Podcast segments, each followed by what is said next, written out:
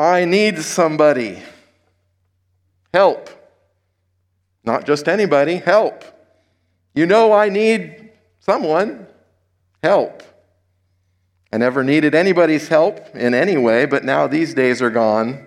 I'm not so self assured. Now I find I've changed my mind and opened up the doors. Help me if you can. I'm feeling down. And I do appreciate you being around. Help me get my feet back on the ground. Won't you please, please help me? you don't recognize them, those are the lyrics from the number one song in the United States and the United Kingdom in July of 1965, as performed by the Beatles.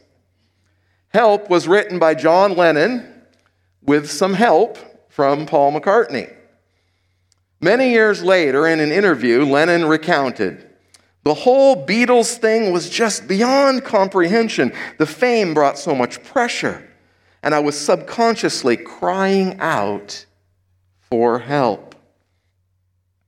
Well, here we are 55 years later. That song is ranked at number 29 on Rolling Stone's 500 greatest songs of all time. Well, I, I, don't know who John Lennon had in mind when he was calling out for help. My best guess, though, is that he likely either had another person or people in mind. Well, today we are continuing in this series of messages on the Songs of Ascent or the Psalms of Ascent. That's Psalm 120 through 134. You might remember these are traveling songs. They were sung by the people of ancient Israel as they journeyed up to Jerusalem, as they made their way to the capital city for one of the three annual feasts. And taken together, the, these Psalms form a kind of a, a catalog of the life of faith. They deal with issues that God's people have been struggling with for thousands of years. Issues like hope and joy and perseverance and humility. And that's why we're studying them, because they are so timelessly relevant. Even today, they can aid us in our own spiritual pilgrimage, offering inspiration for us in our lifelong journey of discipleship towards Jesus Christ. And so this morning's selection is Psalm number 124. It's a psalm of thanksgiving for God's deliverance or his help. Now, just a, a, few Psalms back in 121, you might remember the psalmist declaring, I lift my eyes up to the hills from where does my help come from? And the answer back was, My help comes from the Lord who made the heaven and the earth. Well, today we're going to discuss the truth in Psalm 124. As we remember, our help does indeed come from the Lord. And so we have our, our own song, if you will, not from a 1960s pop icon, but from the Word of God. It's not a desperate plea for help, but it is a statement of firm conviction that the only real help we need comes from the Lord, the maker of heaven and earth. Psalm 124 tells the story of God's deliverance of his people from the hands of a great enemy. Likely, that enemy was the Philistines. And you can read about some of these events in 2 Samuel chapter 5, where the historical record shows us that David had not one but two great victories over the Philistines, specifically because of his reliance on help from God.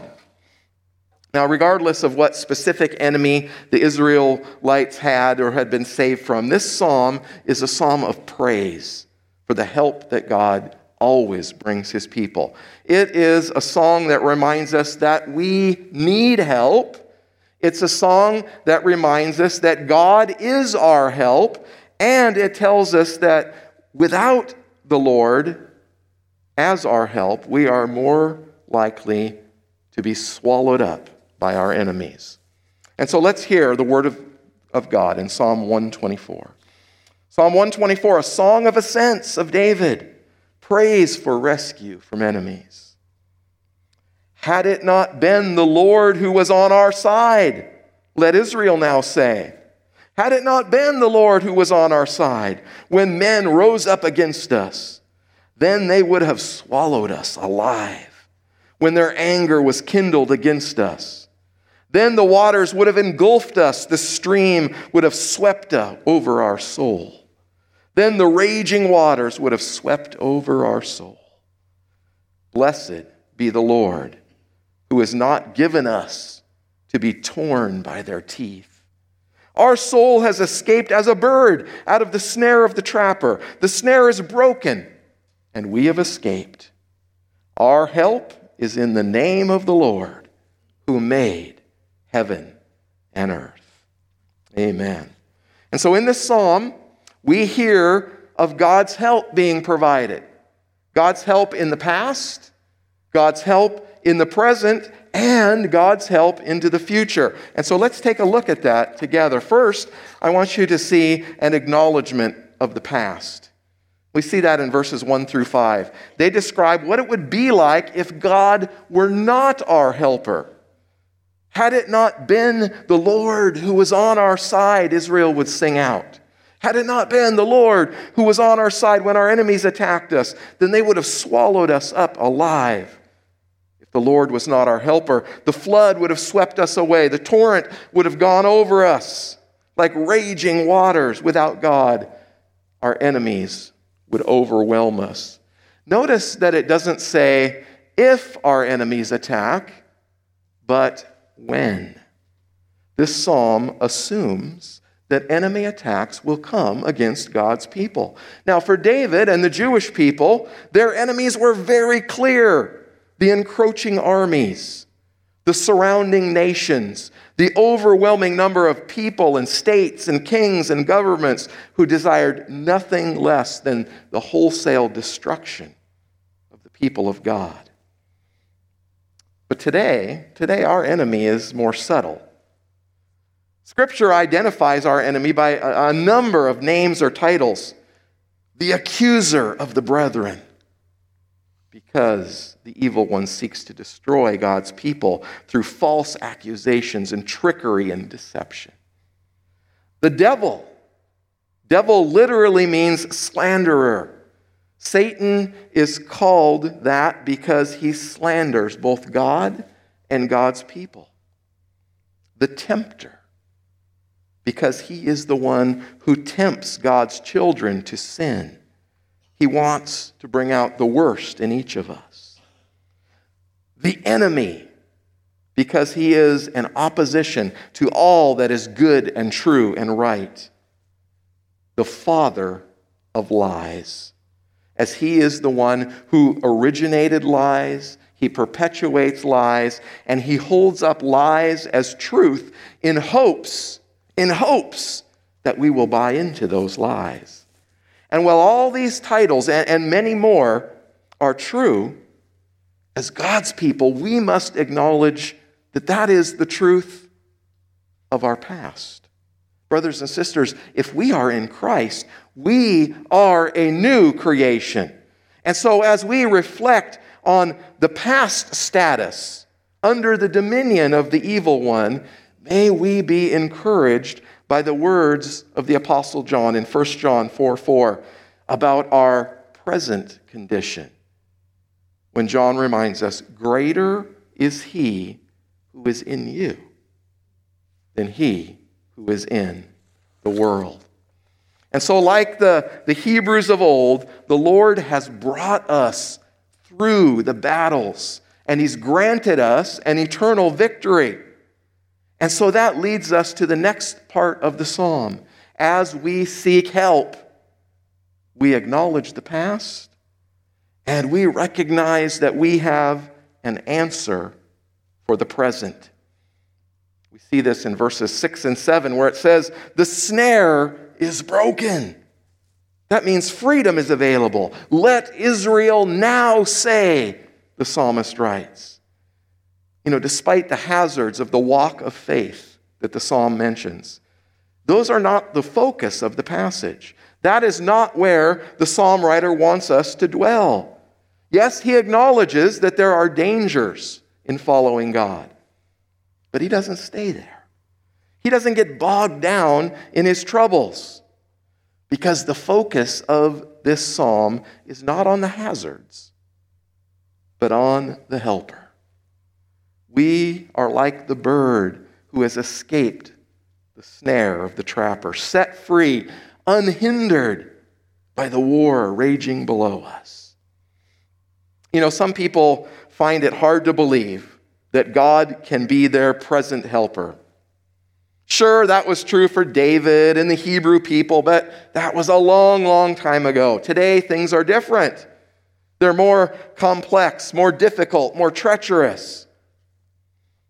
You know, I find it interesting that Psalm 124 never tries to convince us that God can be our helper. Rather than defend God, the psalm simply offers a testimony. The psalmist is saying, This is what God is now doing for me. It's what he has done and what he is presently doing. So, as God's people, we have to recognize that our help is never an answer or a solution or an explanation or a product. Our help is always a person, the person of Jesus Christ. The help that we get is not only what the Lord gives us, the help that we possess is an actual relationship.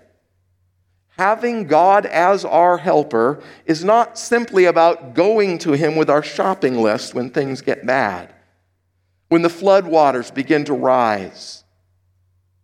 But instead, it's about being in a relationship with Him. So as the floodwaters rise, we recognize that we have a helper right there with us. You see, someone came and delivered us from the trap of the bait layer. Someone came and freed us from the penalty of sin and death. And I'm glad to tell you today that even though, even though we've had a rough year, let's just face it, 2020 has been full of struggle and confusion and uncertainty and anxiety in our personal lives, in our nation, here in our local church. But thanks be to God because doesn't leave us in the midst of the mess.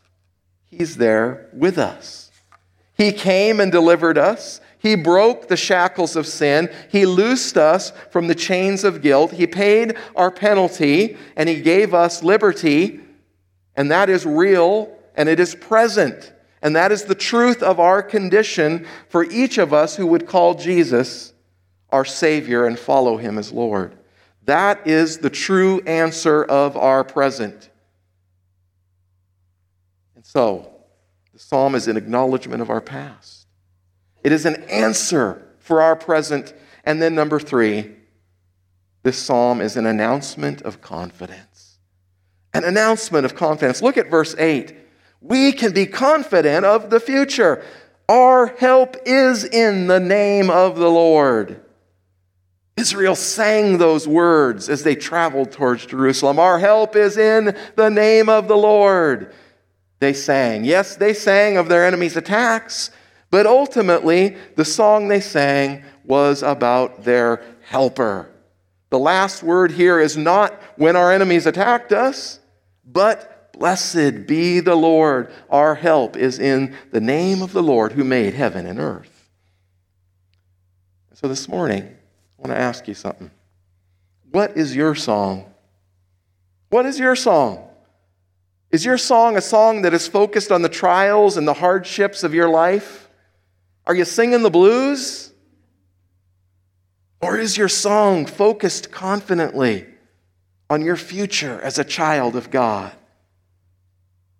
I hope you know the answer to that question.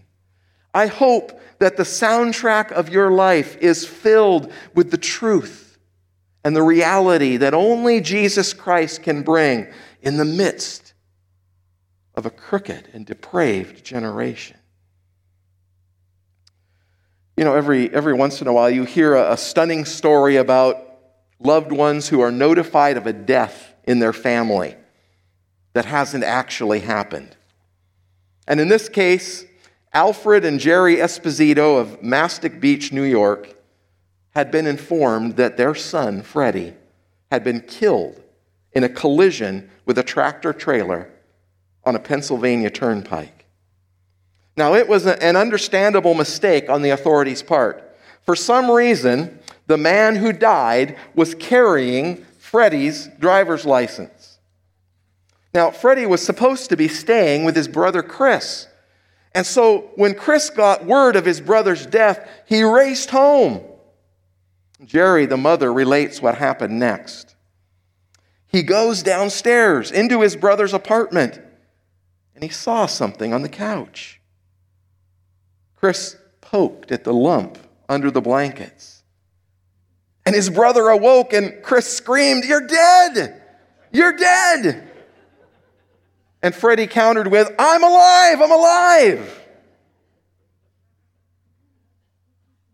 Folks, that's the story of our lives as Christians.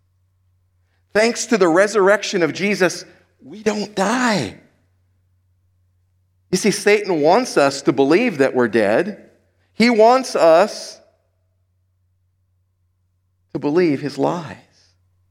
He wants to cheat and steal away the peace and the freedom and the confidence that comes from knowing Jesus. He wants us to believe that we are dead in our sins and our transgressions. But the truth is, the reality is, we are more than conquerors. And like Freddie Esposito, we can shout out with confidence, announcing to all who will hear it, I'm alive. I am alive. And so the world around us cries out, Help me get my feet back on the ground. Won't you please, please help me? But God's people answer in return, Our help is in the name of the Lord who made heaven and earth. Let's pray together. Father God, for those of us who have made this eternal decision to follow Jesus as Lord and Savior. Father, we are so thankful for the hope, for the confidence that we can have, for the help that is always readily available because of Jesus. And Father, my prayer today for anyone who is hearing these words, whether in this building or they're watching through the internet, Father, my prayer for these people that do not or have not made that commitment, Father, is that they might come to understand the freedom and the joy that comes from knowing that our helper is the God who made the heavens and the earth. Father, bless us today as we seek your will, as we walk the path you've laid out, as we continue our journey together as God's people. May we be strengthened. May we be encouraged. And may we walk in confidence with Jesus at our side. In his name we pray. Amen.